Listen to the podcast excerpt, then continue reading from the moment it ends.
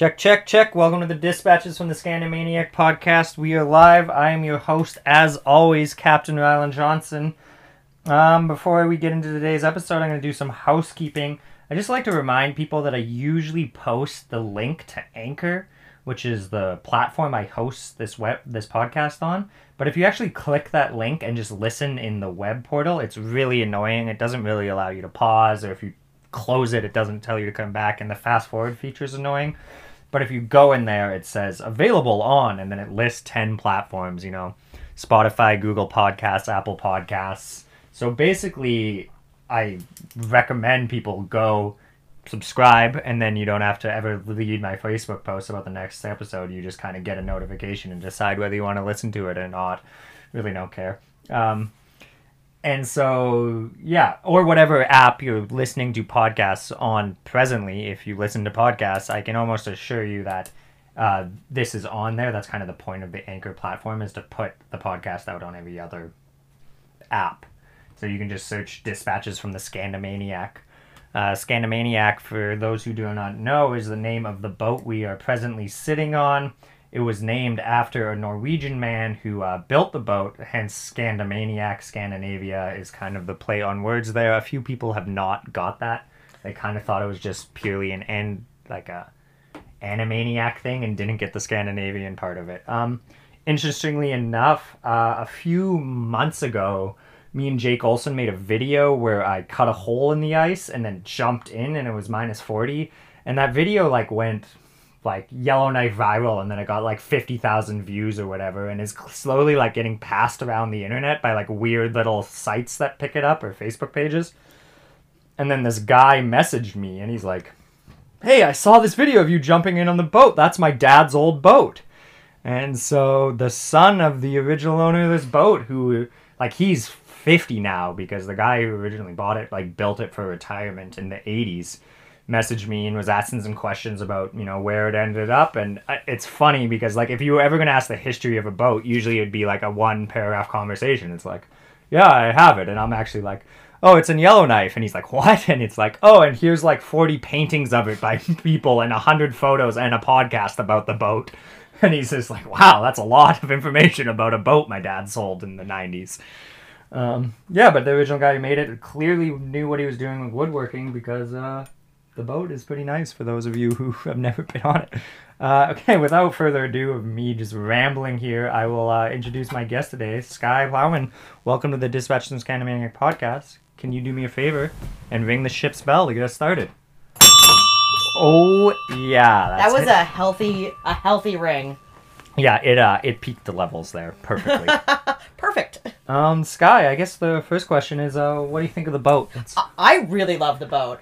I mean, I I do have a sailing background, and I also have a real appreciation for that mid '70s wood paneling aesthetic. Yeah, yeah. So this is really ticking off all my boxes.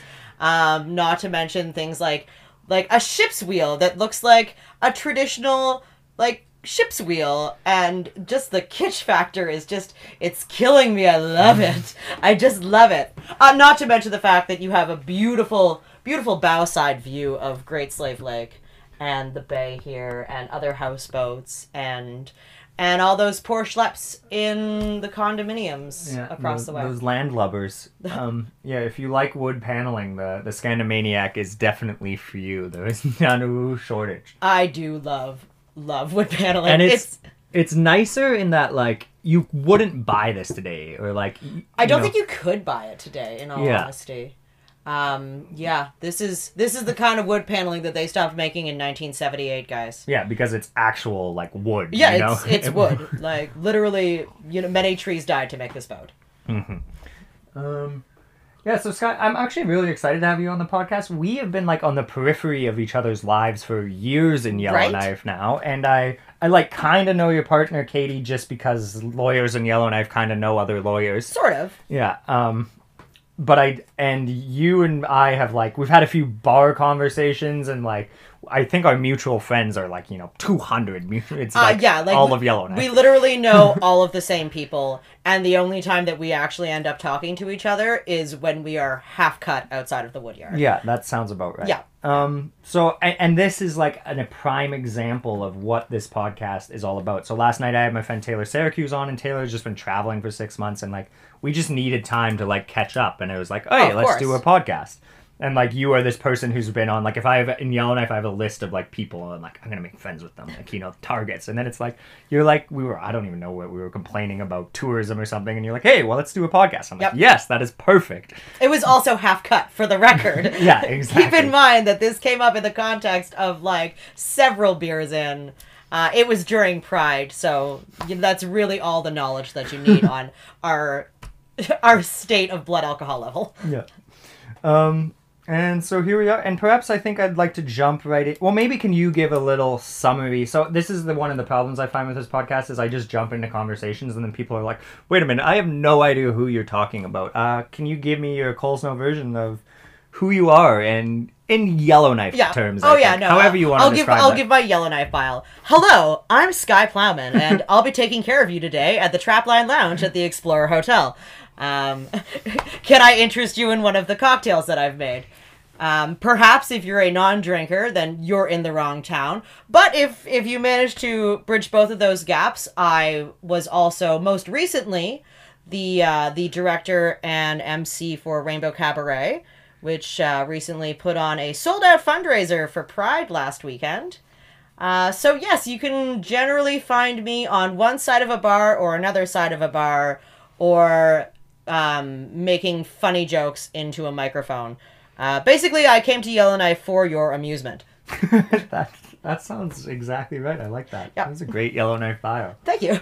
Um, how did the Rainbow Cabaret show? Maybe we should start with that because I, I actually unfortunately did not go to it. So It was fantastic. Um, I don't know if we've released official numbers yet, but like it's as far if this was a fundraiser officially for um, the Rainbow Coalition of Yellowknife, who puts on all sorts of fantastic programming for LGBTQIS2S youth.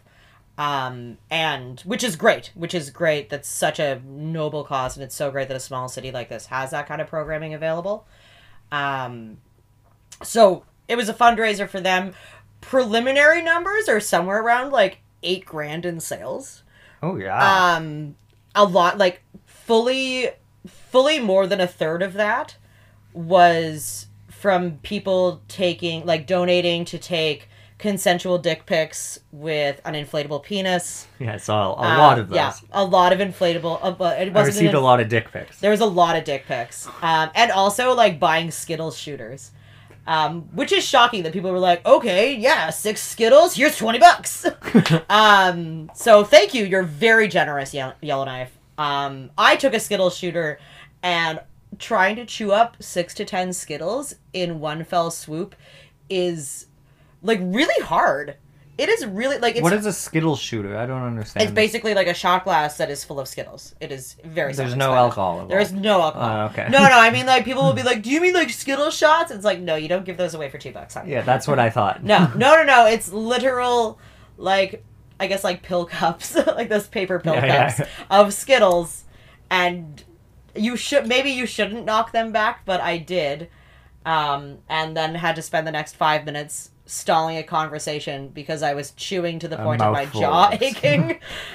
um, yeah, so Rainbow Cabaret went really well, and yeah, I'm excited for I'm excited for what's next on my yippee yappy on a microphone horizon. I feel like that's just like such a prime example of fundraising is if you just pretend that you're giving someone something and it's kind of like comical, they're just like always like, yeah, sure, you know. Oh yeah. Um, I've been to so many Yellowknife fundraisers where like a stupid prize goes for like way too much money, and then someone's like, "Donate it back," and then we like auction it off six times, Right.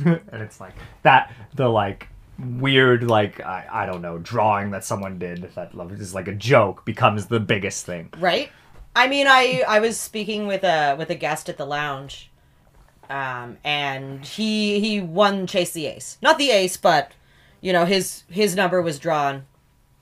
And he won $1500 and he ended up just donating $500 back. Yeah, so you know, it's there's a there's this crazy generosity in this community, which you you definitely don't see in other places. Yeah, uh, I think part of the reason for that is uh, there's is a lack of kind of, or I shouldn't say lack of anonymity is probably the wrong way to frame it. There's a recognition. There is a lack of anonymity. that is clearly about. But like, if you do that, people are like, "Oh, that was James. Good job, James," and Right. then you feel a little better, and people see you do that. Whereas if you're in Toronto, it's like, "Who was that guy? I forgot about him already." Yeah, you know, like- exactly. also, I mean, in Toronto, you are not making. Most people are not making the kind of wage. Um, so you know, you you could want to be generous, but you're like, funny how generosity does not pay my wildly inflated rent. yeah. Well, yeah, but doesn't pay it here either in Yellowknife. no, that's so- true.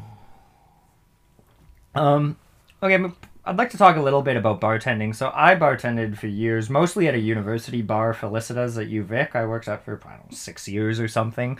Um, I've worked at a couple other bars, but you like been rocking the. How long you been at the Explorer now? I've been at the Explorer for five ish. It'll be five years uninterrupted. Yeah. in Sept- as of September. That, that's coming up. Um, I did also do a tentative Moonlight summer tour back in 2013, where I came up. Um, and it was supposed to be, it was the classic Yellowknife story of, I'm just coming up for the summer. I really like it, but I gotta go back to Toronto. I can't just stay here. Yeah. Um, and then you go back to Toronto and you're like, oh, yes, I can stay in Yellowknife. Yeah. Um, so yeah, five years uninterrupted. That's the people we really get who they come, they leave, and then they're like, ah, I'm gonna go back. It's like once you make that decision, it's like, oh yeah, we got you. I know. I your your hooks are in me. Yeah. Um, yeah, and I, I think bartending's this. It, it's a really interesting profession or job, and I think more. I wish more people would do it because.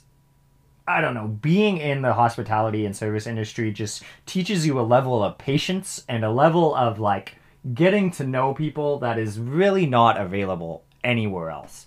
Um, and we were talking about a bit about this, like bartending is one of the few places where it's acceptable for someone to just come up, sit at your bar, and start just like talking about their divorce, and it's Oh. just like that's acceptable social behavior. Like literally, exactly that happened to me once at this. This is years ago at this little bar in Burlington, uh, Ontario, and I, I had a guy who was not really a regular, but I had seen him around, and I watched him cry literal grown man tears. Yeah, into a Bud Light.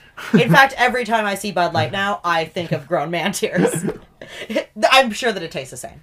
I would not drink Bud Light. a little saltier. exactly. But yeah, there's there's something amazing about how how you make these really phenomenal connections with people that are so fleeting. So fleeting. And I find myself I find myself realizing that where I start, you know, spilling my guts about my life to like an airport bartender. yeah, Someone that I will literally never see again.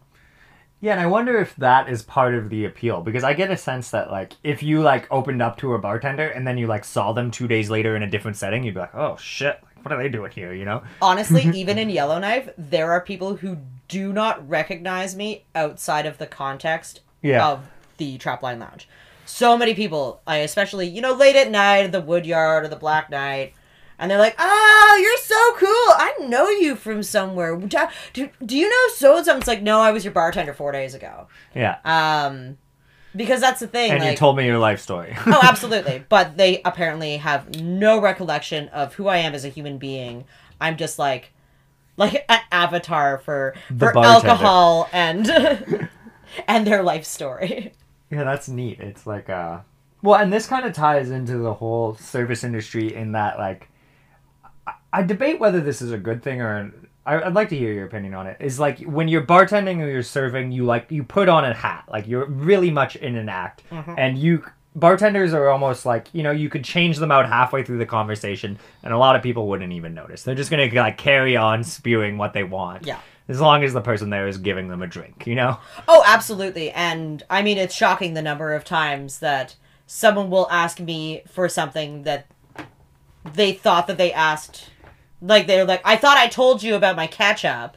And it's like, no, that was another human being who is Yeah. a man and also five foot eleven. Or like, no, no, that was the twenty-one year old who is wearing who is wearing a lot of makeup and also does not look like me at all. Um, and I mean, I've been doing this for a long time, so sometimes I can get away with sort of clapping them back, where I will point out the fact that I look nothing like any of the other servers that they may or may not have interacted with, but I assure them that it was not me that they interacted with. That's good. Um, so do you? Well, you've been doing this for long enough now. That how do you feel about that? Like putting on a bit of a fake. Because in a lot of ways, I think the service industry does it. It's like a barrier to. Oh, like, yeah. It protects your like sanity, and you know, I I find my favorite thing in the hospitality industry is just to kill people with kindness. Like when they're being like really difficult, be like, "Oh, I'm sorry. Like your fish isn't that good." I'll right away and like you know make it like slightly apparent that you're being like facetious, but not enough that they can call you out. Oh yeah, absolutely. And I mean, you, you're definitely compartmentalizing who you actually are with who you need to be to get the job done. Yeah. And I mean, don't get me wrong, with the facetiousness, like that's a lot of spillover from my actual life. but you know, you do have to you do have to kill people with kindness. You have to be all things to all people. Like even within the course of a shift, you're putting on the bartender hat, but some people want a bartender that will chat with them for hours. Other people want a bartender that can tell them about all of the sports scores or all the politics. Other people want a bartender that knows nothing about politics. they all want bartenders who know about sports.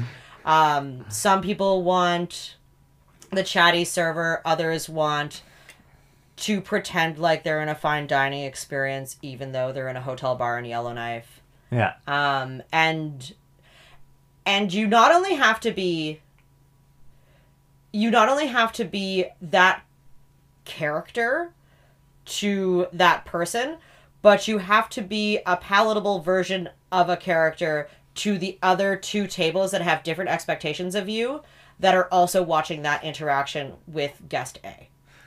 So Wow, you've thought about this a lot. I've had to think about this a lot. This is where my money comes from. Yeah, yeah, fair. I gotta read a lot of people. Um, yeah. So That's exhausting just thinking about it. it really is, and then you have to remember the fact that table eight needed ranch. Yeah, I think this is probably why there is such a like get off shift and like oh big sigh of relief. I need a drink like mentality. Yes, like that's absolutely. just it's like performing. It's like an exhausting experience to just be like, okay, I did that for eight hours straight. You know. Well, that's the thing. You're doing it for eight hours straight on your feet while you're remembering, like, on top of all of this interpersonal stuff, you also need to remember, like, the ins and outs of, of, I need a calamari to start and a steak sandwich served medium rare with fries and gravy and no bun. And times that by four at a table or eight at a table or like 160 over the course of a night yeah. and all of these little things on the fly you need to remember an infinite number of cocktail recipes um, you need to fundamentally monitor people's drinking and behavior and make sure that you're that you walk a fine line between ensuring that everybody is having a good time and ensuring that everybody is a sa- is having a safe time. You're basically like the cool mom in the room, Yeah. Yeah. being like, you know, I don't care if you drink as long as you boys are safe and you're doing it in the basement. Um, I'd like to talk a bit about kind of this hospitality and tourism in Yellowknife as a larger scale because I think being a bartender in the Explorer gives you just like it's such an interesting clutch position into so many things that are happening and going and like the Explorer is like you know it hosts our conferences it hosts our politicians it hosts Yeah. like you know it's just so many people coming and going um, and so I'm curious to the extent that you feel you are just like uh, a secret keeper of Yellowknife or like a knowledge holder. Because I think there's this key people in Yellowknife who it's like, I actually know so much of what's going on. And I get the sense you are definitely one of them. Maybe. I mean, I'd, I'd like to hope so. Um, I'm, I'm sure my guests would like to hope so. um, yeah, I find myself as basically the de facto concierge of the hotel. and because it's the only hotel that would have a concierge, Yellowknife as a whole. Yeah. Um, so you you really you really get a sense of more than what guests can do in this town because I will say, like, sometimes it feels like sweet fuck all. Yeah. Um, but you do get a sense of what guests to this town, whether they be here for strictly tourism purposes or if they are business travelers or traveling with industry or what have you, you know, what they what they want and what they need out of a city that for whatever reason is hosting them Yeah. for, you know, 3 days, 5 days, 2 weeks, what have you. And you know, saying to a guest, "Well, how do I kill an afternoon? I already did the museum." Yeah, yeah. It's like, "Uh, do you feel like I'll walk? do you have a rental car?" Because and the like that's the the same answer of like, "So you can get away from this downtown." You can drive up the Ingraham Trail. would you? around. Yeah, exactly. Like, would you like to see nature? Yeah. You don't want to see nature? I have no idea then. Why did you come to Yellowknife? Um, I've noticed that the only people that go to the mall in Yellowknife are the tourists. Who are then Who are- very disappointed. Um, to say the least. yeah. Like anywhere on a scale from vaguely disappointed to super duper traumatized. Yeah. I've been having a lot of conversations with people lately because they're like, well, there's nothing in that mall other than hobos, which is kind of true. Um, but not just talk, and you know, and you're trying to, you know, you're trying to sell the town.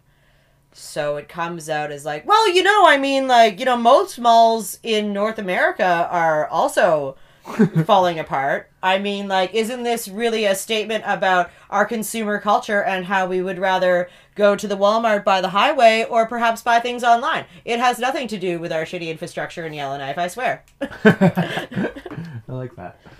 Um, yeah, I think there's this thing about like the lack of tourism infrastructure, in that people don't seem to get that it's like it almost doesn't matter what it is. We just need Something. Yeah, We like, really need something. because there's towns people go to the like the shoe museum. It's like woohoo, good. Right? That kills an afternoon. And if it's stupid and like you th- everyone thinks it's a bad idea, it's like. Well, tours go, and then they're like, "Well, that was kind of stupid, but at least I killed an afternoon." And we just like are lacking in Uh, well, I think that there's a mentality. There's a mentality that there's no money in tourism, which is an awful mentality because you know in, to, in today's overpopulated planet, you know what's a renewable resource is people. yeah. Um, you know, there's only so many diamonds that you can dig out of the ground, but there is a whole lot of newly middle class Chinese people that are all very excited to spend their money in places like Yellowknife. Um, I mean, it's it ticks a lot of boxes for them, and and we as a city we kind of we kind of shit the bed because we think oh it's fine they'll go to Aurora Village they're just here for the Northern Lights anyway. Yeah. It's like, well, what are they going to do on a cloudy night? Because a lot of the restaurants in town give off a very like ugh, tourists vibe. Um, and you know, a lot of businesses aren't necessarily aren't necessarily catering to them. Nobody wants to be in the downtown core, including business owners in a lot of situations. Um, if they've got if they've got the opportunity to leave to uptown, then they will. And I'll tell you that tourists, you know, whether they be, you know, wealthy Americans in the summer or wealthy Asians in the winter, um, or Scandinavians all year long, when it comes down to it, nobody wants to, nobody wants to go to like the uptown strip mall suburb Yeah. part of a city. Yeah. Uh, exactly. when you know when I travel, when you travel, we're not thinking like, oh, what's happening here on the outskirts? Yeah. Is it a TJ Maxx? Hooray! you know, you're not doing that. Um, so really, you know, you, people talk about like how we need to revitalize the downtown core, and I think that one great way to do that would be to frame it, frame it as a tourist trap. honestly, what's good for what's good for our guests is going to be good for us as well. Yeah, and this is uh I I the you know, we we go out of our way to support mining and forestry and whatever Mm-hmm. Businesses or industries. And I think we as the GNWT are just starting to figure out how to support tourism because I was talking to Rob from Cloudworks from this and he's like, "Look, here's I have a business plan for a virtual reality reality room. I run these numbers, and no matter what matrix I use, this prints money. I have one for an escape room. No matter what metric I use, it prints money. Yeah. I have one for you know there there was an Aurora viewing station, and Yep. then when it's cloudy, you can like play other videos, and Yep. like it's like that. Bi- those businesses just as long as you have people to run them and staff them, which is That is Issue. another conversation. um, like print money and all of a sudden we have three new tourism infrastructures which is three afternoons which is like solves the problem like that's Absolutely. it's not a huge gap we're looking to fill That and that's the thing. I mean, it's so easy to create entertainment. Yeah. Oh my goodness. And it also conveniently solves the problem of you know, we as residents who are like, "Oh, there's nothing to do." yeah You know?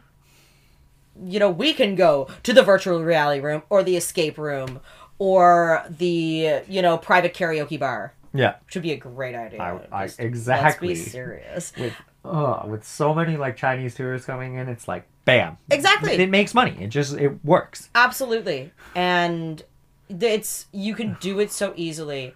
Um, tourism is I mean, you're you're just entertaining people.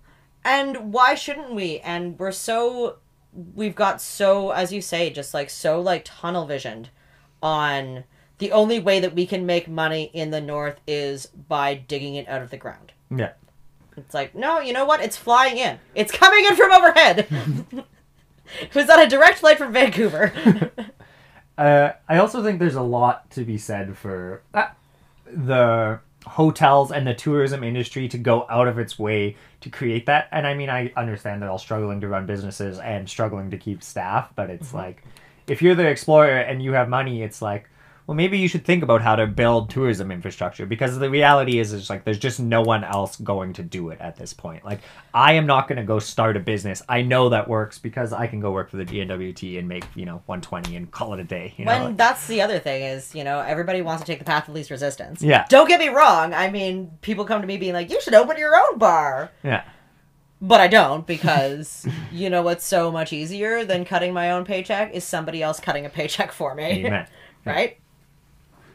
And I mean, all of the hotels are in this sticky situation where, like, you know, staffing and running a hotel is a very labor intensive operation. Absolutely. Like, I will say, you know, I, I don't want to throw this all on the Explorer because honestly, between between housing and feeding and catering for all of the guests that well not all but we'll say 70% of the guests that come into this town yeah yeah we're busy Yeah, and Um, dealing with just an insane staff turnover rate, which is Yeah. the nature of you know the hospitality. it's the nature of hospitality i i will i will buffer this by saying we actually have a pretty low turnover rate at the explorer shockingly Yeah, I would not have guessed that. shockingly i've we've got uh, we've got people that have been there for like i mean i've been there for five years Yeah. and it's not you know it's not for lack of other options um you know i'm i'm at the explorer because i choose to be as as with you know many others who work in the front of house like don't get me wrong like anything in yellowknife you're gonna have a degree of turnover because people will get up here and be like ew no. Yeah, all these trees are little and all these rocks are big. I've had enough. I can't go to the tj maxx by the highway. Uh, I remember a friend who worked at the Banff Fairmont, and like they they were like every like a hundred people a year was turnover. Like they'd show Yeah. up in summer, like a hundred of them, and they'd all be gone within Yeah. a year. And it's just like Oh, for sure. keeping track of who was working there was just impossible. Yeah. you know. That's the thing. I mean, there's there's certainly there's certainly like turnover type positions. I uh I emceed the Christmas party uh for the Explorer Yeah, yeah. and which I will for the record never do again. I am a little off color to be on a microphone in front of my employers. Um and also a bunch of folks that are on six month work visas from Yeah. overseas who speak very little English. They're in the housekeeping department. They have no idea who I am. They just think that I am like some loud boyish white lady which is i mean True. a true statement um and like they've been they've all been there for a week. And i'm like okay you can go up to eat if this is your if you've been here for at least six months. And literally like 80% of the room is just like sitting there and just staring at me. I'm just like six weeks. Still a lot of people sitting. Like all right.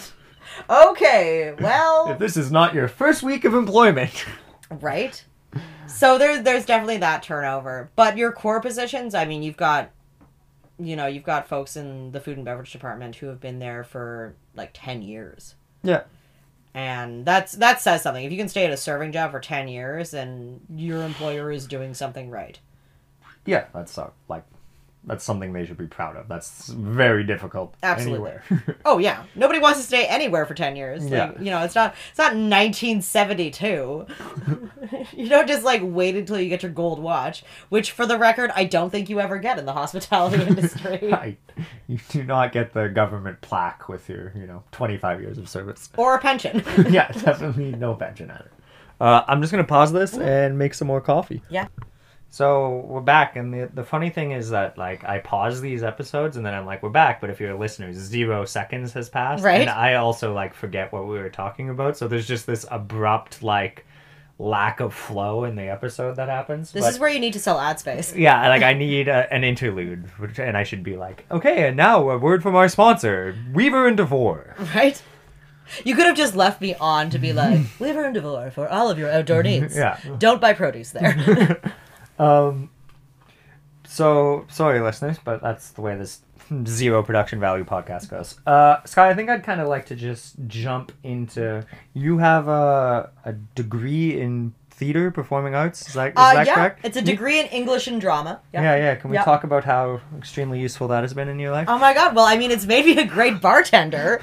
Remember how we talked about playing characters for Yeah. people? That's how I did it. Um, yeah, no, I was a little drama geek all growing up. I was the kid where, you know, if you asked me at age seven what I wanted to do with my life, the answer was I want to be a stand up comedian. okay. So I've always had it in my head that I will never make money. yeah. um and yeah i mean my parents took me to musicals when i was young that was one of the bonuses of growing up uh, in and around toronto was i had access to a lot of live theater. Yeah. so it really it really begat that that love for it. And uh, yeah when when it came time to you know make decisions about where to go for university um, of course there the, if you want to know an argument for why you should take a year off between high school and university it's so you don't go and pursue english and theater. Um, but I did I did partially I had uh I had written and directed a production for my high school and a well, in high school. yeah, well in high school. Oh. Yeah, yeah, it was for like a OAC, which is grade 13 for those of you who do not understand why Ontario had yeah, it's grade called a- 13 Don't understand what's going on It's there. it's very strange, but it also meant that I was 19 when I graduated, so that was boozy. Uh, Um, yeah, there's bonuses. In BC, we all just drove to Alberta to drink. Oh, I would I, I would rather spend an extra year in high school than drive to Alberta. So there's that. That's fair. Yeah. Um anyway, so this local theater director sees my show and is like you have a lot of talent. Yeah. You know, you're really great. I was on I was debating between theater school and going to Lakehead for outdoor recreation um, of all things.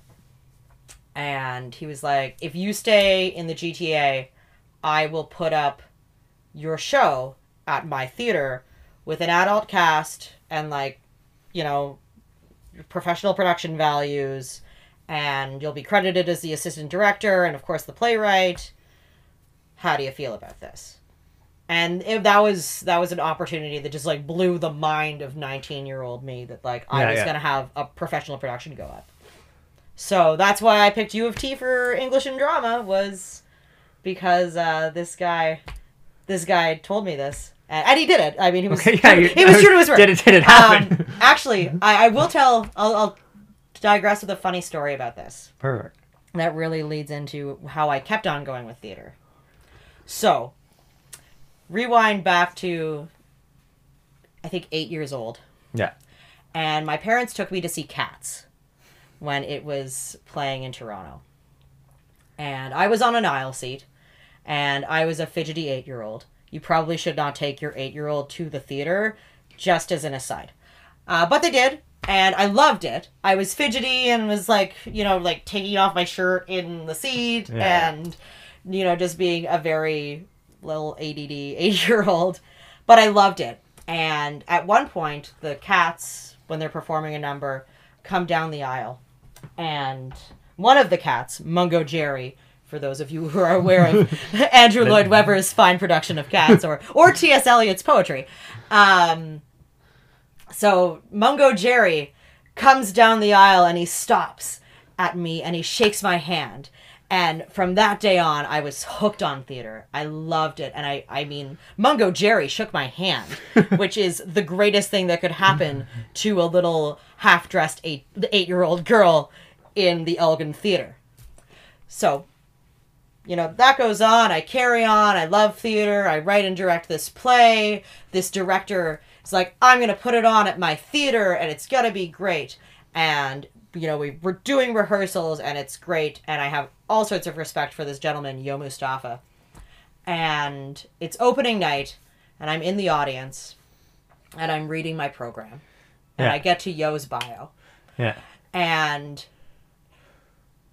Yo, uh, we've discover in this bio, played Mungojerrie in Oh, the touring wow. production of Cats in nineteen in the early nineties. and I looked at him and was just like, "You did this." He's like, "Well, yes, I put on your show." I'm just like, "No, no, no." You were Mungojerrie. you were the man who shook my hand. Wow, that's and a like great synchronicity. literally changed my life.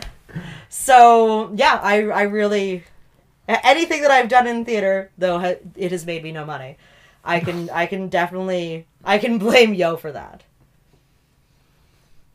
Um. So you're you're in Yellowknife, and you just recently did a show. Yep. I I think Yellowknife.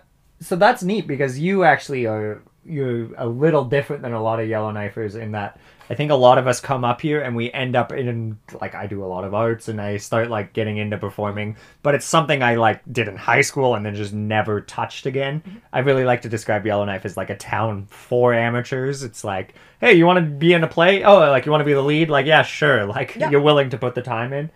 Um, and, and you're kind of in the opposite situation where you now like come to Yellowknife and you're like, yeah, I'll do this because it's fun, but like you know, I've like put a lot of time and effort into this in Toronto, and um, I guess kind of where do you see that going forward? Like, I mean, you're going to continue to do shows.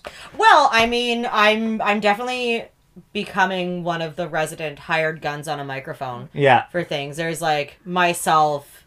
There's like myself. There's Heidi. Uh, there's Loren McGinnis, of course. yeah, um, and you know your other your other radio personalities. um, I, I guess I'm one of the few that isn't a radio personality. uh, maybe I should go to cabin and be like, "Ah, I need to upgrade my skills. So I'm sure better give, just give me a give you a show. Yeah. That's a little pretentious. give me a show. I'm gonna talk about '90s lesbian music. I, I feel like that's like the cabin radio thing. It's Right. like, you know. Which is Today great. we're doing dad rock only. I'm like, yeah, okay, I'm into this. Sweet sticks, yes. um, no, I mean, don't get me wrong. After university, you know, where of course, you know, by virtue of it being my degree, I, you know, stage managed and directed and wrote several shows. Yeah. Um, after that, I did some stand up in Toronto. Uh, where I realized, I mean, on one hand, I ticked it off the bucket list. You know, I Yeah. got to say I was a stand up comedian. Um, I realized that I do not care for many stand up comedians, and I do not want to hang out with them. Yeah, yeah. So they're they're uh, it's it's a really, I don't know. It's it's hard. I feel like you need to have a degree of like deep sadness to be a comedian, which don't get me wrong. I mean, like, I feel like we all have that kind of ability to hit that level of like deep sadness, but I don't necessarily. That's not a garden that I really want to cultivate. Yeah, that's know? super interesting. I think that well, it's like notoriously true about the stand-up comedy world. Like, just look at the Yes, suicide. they, yeah, exactly. They all OD or suicide, and I was like, eh, you know, I have plans. Yeah, I wonder to what extent that is actually the culture reinforcing it, or there is some truth that if you stay in that kind of dark zone, you like are better at finding the humor in things. I, I I'm it's, curious why that is so true. I mean, that is, God, that is a master psychology paper. Yeah, not yeah. A, not a coffee in the morning podcast. why why are stand-up comedians all depressed? I mean, part of it is because there's no money in stand-up comedy. Yeah, there's there's that. Um, and I mean, I like I love Yellowknife for the fact that I can like casually like be the MC or like you know so, like do comedy at the Snow Castle, and it's always well received and it's something that I can step into and step out of, and it gets to be just for the joy of doing it and not for the hustle. Yeah, and there's like zero barrier to entry, and your Oh, yeah. crowd. It's like, oh, I know half these people, so Well, there's yeah, just I mean- no. Like it's the most supportive crowd in the world. Yeah, exactly. I uh, done stand up here a few times, and it's just like everyone's just like, oh, that's Ryland, cool, I'll Yeah, laugh. You know, exactly. People- they find it funny that you're doing it, so that's funny to begin with. You know? Exactly. And I mean the the only the only problem with Yellowknife is that it sometimes it sometimes forgets that as a comedian or as an MC, like yes, I'm talking to the crowd, but mostly I'm talking at the crowd. Like it's not it's not supposed to be a conversation. Um, even in the dress rehearsal of Rainbow Cabaret, I said something like, "All right, everybody, now don't forget, like tip your tip your server. This is something that's very close to my heart because you might recognize me from other bars." And somebody in the crowd, like this dark room, is like, "I always go to your bar and I tip you really well." I'm like, "Well, yes, but." Don't break the fourth wall. Yeah. Jesus, it's not about me. Just And it's not about you. I wasn't like Exactly. I wasn't. I wasn't saying like you, Nancy. you haven't been tipping me. No, I'm- I saw your twelve percent. You think you can get away with it because it's more than ten, but no, you can't. I can do math. um, but no, it's just coming back. Um, Yellowknife is such a supportive community for all things that I'm excited to see. You know, in, in these, you know, now that I've done a couple of years of emceeing with these burlesque troops, yeah. it'll be interesting to see where where that goes or if it goes anywhere uh, because i think that there's a market for live performances beyond just the burlesque or cabaret style sort of thing um, we've we've developed a lot of great talent and i think i think that it can stretch its wings beyond you know singing dancing and taking your clothes off or also doing a once annual over the top Mamma Mia style musical. Yeah, this is. Uh, I've had this conversation with a lot of people, and I think Yellowknife is just considering we've produced a bunch of bad reality TV. We have Dead North, which creates a bunch of awesome talent in itself. Yep. We have burlesque, like.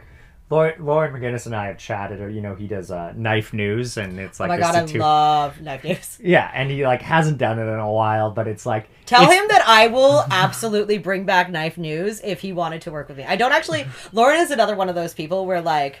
Obviously, like we know who each other is. Yeah. I think he knows who I am. I, I hope he knows who I am. Um, I clearly know who he is because he's Loren fucking McGinnis. But if he ever wants to do Knife News again, you tell him that I can I can sass mouth in a blazer. yeah, like I feel like Yellowknife is just so ready for like, okay, Jay Pablo, like you're producing, like, okay, we're gonna get like the few people who've directed shows. Oh, look, we have all this other talent. Like, bam, we like have a TV show that is like legit, like super unique. Yeah. And th- there's enough talent here to do that. It's just like one of those other problems of like, I would love to do that, but I just don't have the time to start a Oh, fucking television show, and neither does Loren McGinnis or Jay and Pablo or you. Yeah, You know. and when that's the thing, I mean, I, you know, working, especially working in hospitality in the service industry, my mm. my schedule is five to nine, and Yeah. frequently on the weekends.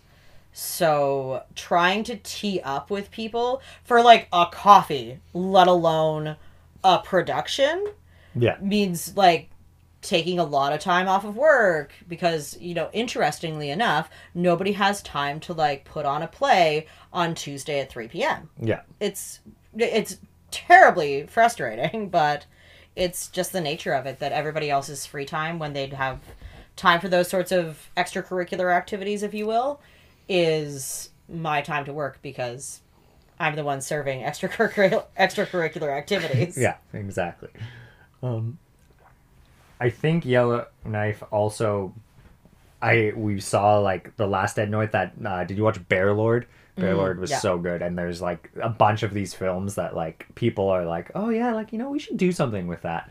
Um, I think that's gonna happen anytime soon, and I uh, I'm looking forward to it. I don't know where I was going with this thought. Now I'm just like scheming what thought, what television show I want to create in my head. I mean, I've believe me, there's a part of me, and I'm I'm out of town for a month, and I'm like, oh, am I gonna be back in time for uh the film festival? Yeah, Because Northwestel, the last bastion of community TV, yeah, does that like that pitch this competition, which is how shit I found diving in YK Yeah. is like now on Northwestel community TV. Well, I'm Martin Rehak's doing Tub Talks. Yeah, you heard about this? exactly. Yeah, it's so exciting. Martin's going to talk to and interview people in a bathtub and then make a like fanciful, weird, Oh my god. bizarre world. I like Martin is just like he's like like a creative genius. I yeah. Which is I mean also a creative insane person, but like I love him. I just, you know, like the stuff that like the the stuff that comes out of his head that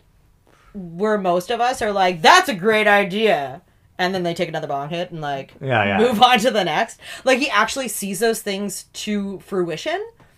And I mean, more than the fact that he's like so creative and so brilliant in that regard, just the fact that he actually has the work ethic to see it through is already leagues beyond myself.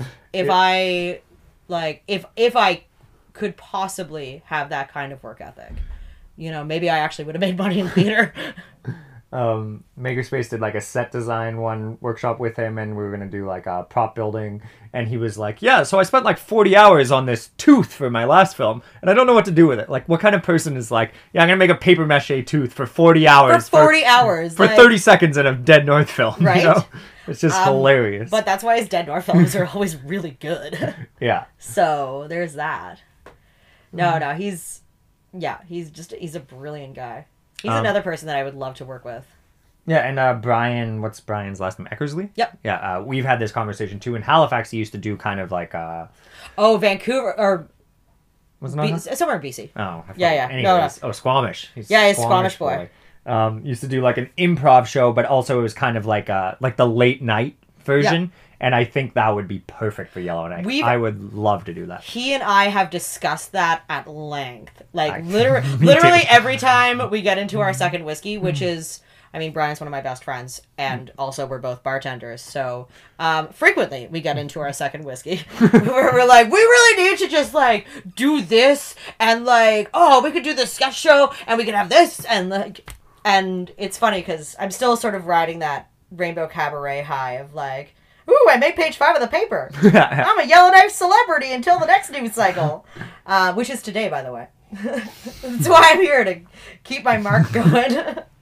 um, no, I'm I'm very I, I'm really inspired to do that sort of thing right now, um, and that's the thing. There's like there's space for it, you know, whether it be something that's filmed or something that's produced live there's a space for it there's an audience for it there's talent for it.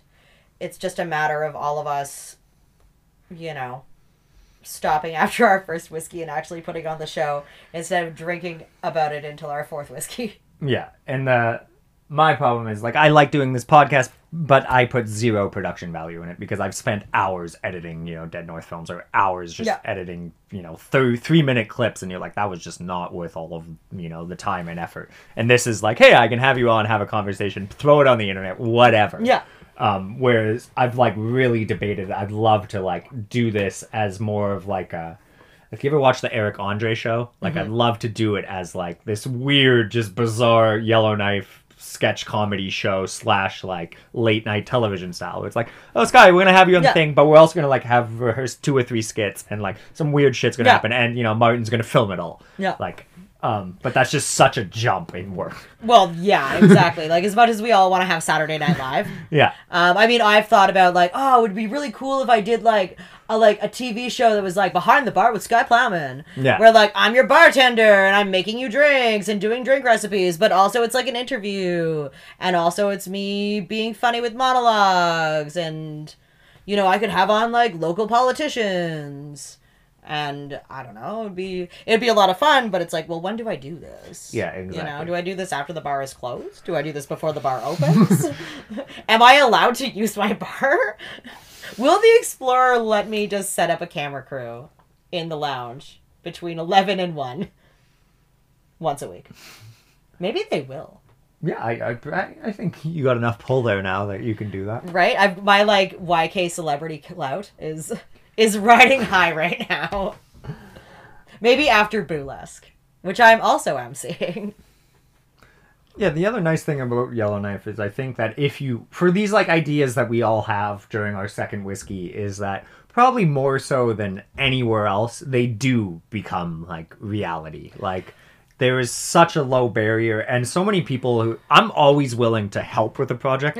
I don't want to lead my own because they become so much work, but like if someone's like, "Hey, do you want to do set design?" I'm like, "Yeah, sure." Like, "Hey, can you upload this out?" It's like, "Yeah." Like I will always throw my labor at whatever creative project, no questions asked. and that's i mean that's one of the most amazing things about yellowknife and and really one of the reasons why you know why more than the fact that it's a job i like and more than the fact that the money's good and more than the fact that my partner's here now is like that's one of the reasons that i stay in yellowknife is because you've got this like this like huge pile of like really creative people and really supportive people and it, it is somewhere where as you say like it's a it's a town for amateurs Yeah. where like it's the only i think it's the only place left where you could march on in to like the yellowknifer and be like i'd like to be a journalist.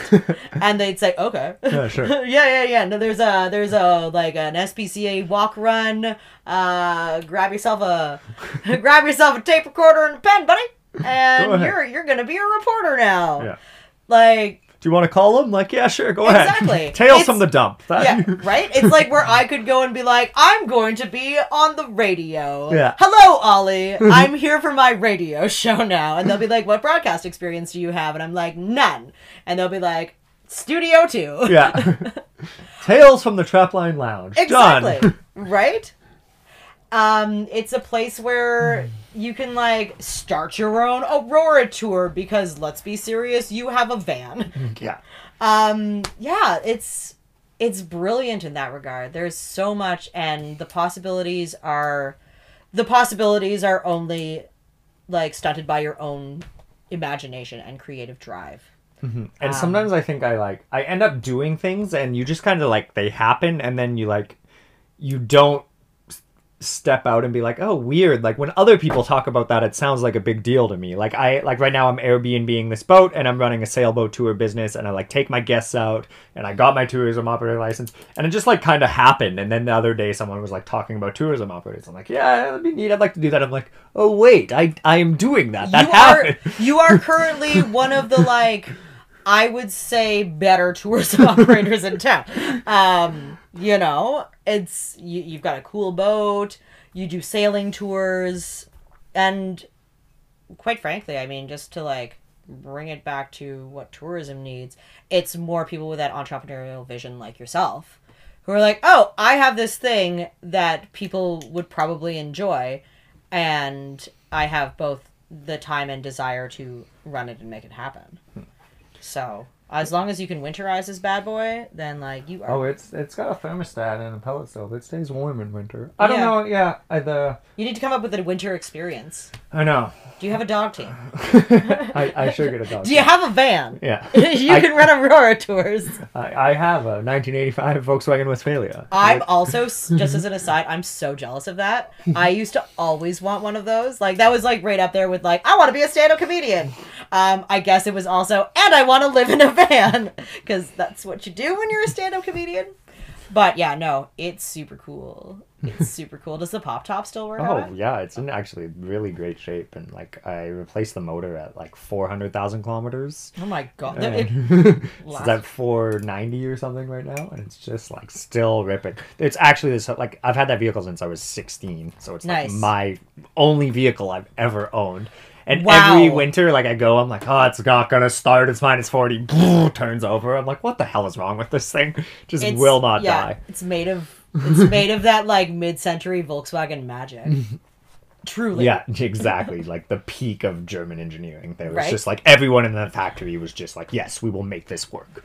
We will make this go forever. Yeah, and there's so many little design features that are just like still so satisfying. Like the if you get a flat tire, the like bottom tire is on this little thing under the vehicle, but you like pull a latch and then it like lowers down and it's like the like jack like slides in and then cl- like clasps. It's just Oh. like everything's just like, oh wow, you guys really thought about that. That's really nice. You know, and you don't see that like like my Jeep for example. Yeah. Um and you know, it's a Jeep Liberty, which is not exactly Jeep's finest hour. Let's not kid ourselves. yeah, yeah.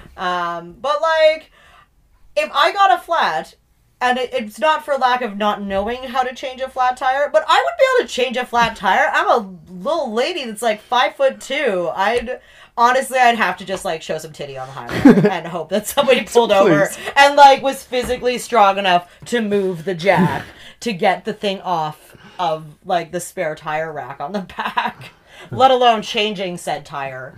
Yeah, mm. it would be embarrassing to say the least. And I Very, very emasculating.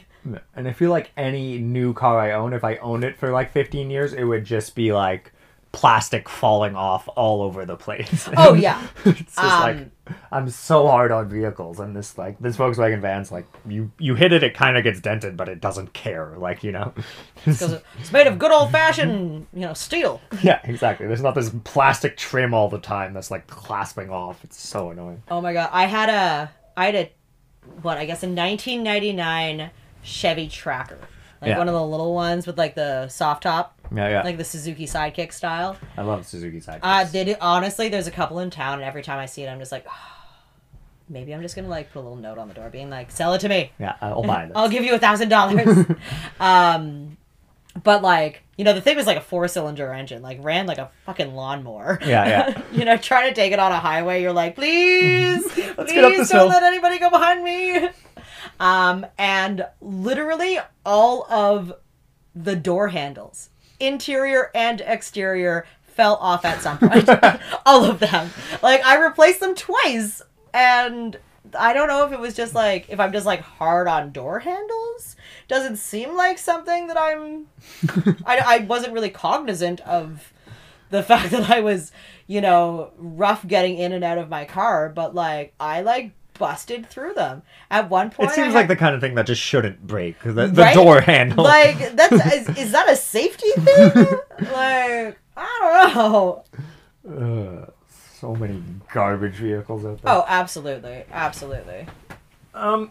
Okay, maybe we can just kind of we're coming on an hour here. Wrap this up, Sky. I think maybe the last thing I would like to talk about is just whether you're staying in Yellowknife, what you got planned for the future. I don't know. Kind of give me where you're at with y- your relationship with Yellowknife and your future. Is My that too relationship, mu- my too much relationship with my future. Is that too much of a question? That's such a big question. Oh, okay. I'm terrified. Oh, okay. Um, I will Sorry. say no. um, you know what? I Sometimes I just Yeah. say things because I don't know what to say. I'm like, that's a question I asked. Yes, I know what I'm doing. it's funny. Someone someone that I care about uh, said to me when I was we were talking about this sort of thing, and they said, um, "Home isn't a place," which I mean you can interpret in a variety of ways. So I mean, right now for me, Yellowknife is home for Yeah. sure. I I love my home. I love my job. I love my friends. I love my partner and my dog and my and my 2002 Jeep Liberty. With door Yeah. handles. with with door handles this time for now. Um, so right now, yes, it is. It, it's home. Um, as far as my career goes, it's. I'm very lucky with hospitality. Where, you know what? If if the bottom fell out of all of it tomorrow, I'd be like, peace. I'm gonna take my money and I'm gonna go tend a different bar somewhere else. I mean, that said, I could stay at the Explorer for as for as long as there's an Explorer. Yeah. Maybe one day I'll just take over the damn place. Maybe I'll open my own bar. Um, you know, who knows? Who knows? Uh, life is long. Life is long, and I mean, right now, my like my partner, my partner just is on like, you know, her first year with the GNWT as a lawyer. So, I mean, presuming that we're going to stay together, I'm, I'd like, I'd, I'd, we'll, we'll we'll run with that assumption Yeah, yeah. um you know we're we're sort of gonna see where where her five year plan takes her Yeah. and then beyond that and but then at that point it's like well we will have both been here for like 10 years and i mean by that point i'll be like you know the gm of the explorer hotel and i won't want to leave my hotel so who knows Yeah, and I think that's the that's how Yellowknife gets you is you just like keep you don't even realize it. Like, oh, I'm making a little root in the theater world. I'm making a little root in my career. Oh, I Yeah. have a partner. I got a dog, and and then before you know it, you're like, ah, shit. you wake up one morning you're like ah fuck but i got a life yeah. Oh. Yeah. And I mean, you know what? Like, yeah, the winters are bitchin' cold, but my my house is warm, my work is warm, the pub is warm, Yeah. and my car is warm. So like, I can make do. Uh, you know, I really miss those summers that were like sunny all the time. Yeah, what that that was like like when I came here five years ago. They're like, yeah, Yellowknife's a desert. I'm like, well, it's been raining for fucking three days, so desert this. Like, Yeah. let's sort this out. I've had guests on the boat, and I'm like, uh, here's how you start the stove. I know it's August, but like, be prepared. Right? And it's like I feel so bad. Like they wake up, it's nine degrees in here. It's like, uh, yeah, you came up for summer, but that's over now. Yeah, sorry about that. We had our three weeks of summer. Yeah. It was July like 6th through 27th. yeah, exactly. And the ads, like people, like you know, it's sunny out, and they're just swimming in the lake, and they and then they come, and it's like, actually, you're gonna paddle in the rain for three days. Right? I'm not quite sure how that happened. Um, but you know what? Of the places I've lived and the places that I've visited, I don't know. Yellowknife is a it's a pretty good spot to to make a go of it. You know.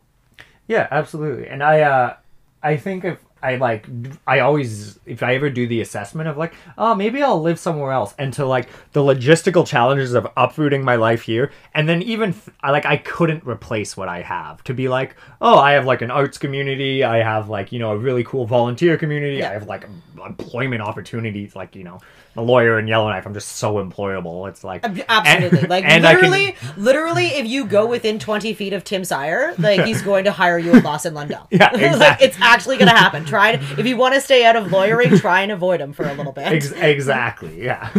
oh well, you need a job. You need a job. oh, come here. Yeah, like I'll quit a place and they're like, well, and if you ever want to come back, you can. It's like, Oh, like you could quit a place by arson and they would still ask you back. yeah, Um, yeah, I mean that's one of the reasons why I'm able to travel for a month. Is I mean that's the other thing about Yellowknife is like once you're like valuable as an employee. oh, if you're just Then, like- remotely competent, you just work yourself into such a position of value that it's like, Oh, absolutely. Like the the hotel will stop running without. me. I am sure of it. We're gonna find out because I'm gone for a month. But that's the thing. It's one of the only places where I can make enough money and have enough like professional clout that I can be like, peace. I'm leaving for a month or maybe more. I didn't test it, but you know, could possibly leave for longer. And I can come back and my life is still waiting for me. Like I don't need to make that decision between working or traveling or what have you. And I mean, like, there's daily flights. If I miss the, like, bright lights in big city of Toronto, like, you know, it's it's eight hours, it's a day, but you can do it. Like, you can get there. and I've said this a lot of times. Toronto is a much nicer city to visit than live. Oh my god, yeah. I love visiting Toronto. I like li- living there. I was like, okay, I'm going to have like three serving jobs and I don't know what day of the week it is. And I'm living on uh, a $10 pitcher of beer and the avocado sandwich from Java House at Queen and Spadina. Yeah. And here I can like make all the I can make money where like I have like a career and a work life balance and I can go and visit Toronto and be like all of these places that were inaccessible to me because I was poor. Hello, Bar Isabel. I'll have a $26 martini now. Yeah. Um, and you go in and you tip a server like a rock star because up here, like up here, all of us, like everybody, like tips pretty well. Like twenty five percent is like, you know, ah, whatever. They're a friend of mine. I give them twenty five percent. Here you go. If you go to give a Toronto server twenty five percent, they'll like, they're gonna look at you like, is this like, are you are you sexually harassing? What's going on? Like here? I don't understand. Is is this human trafficking? Are you trying to take me away?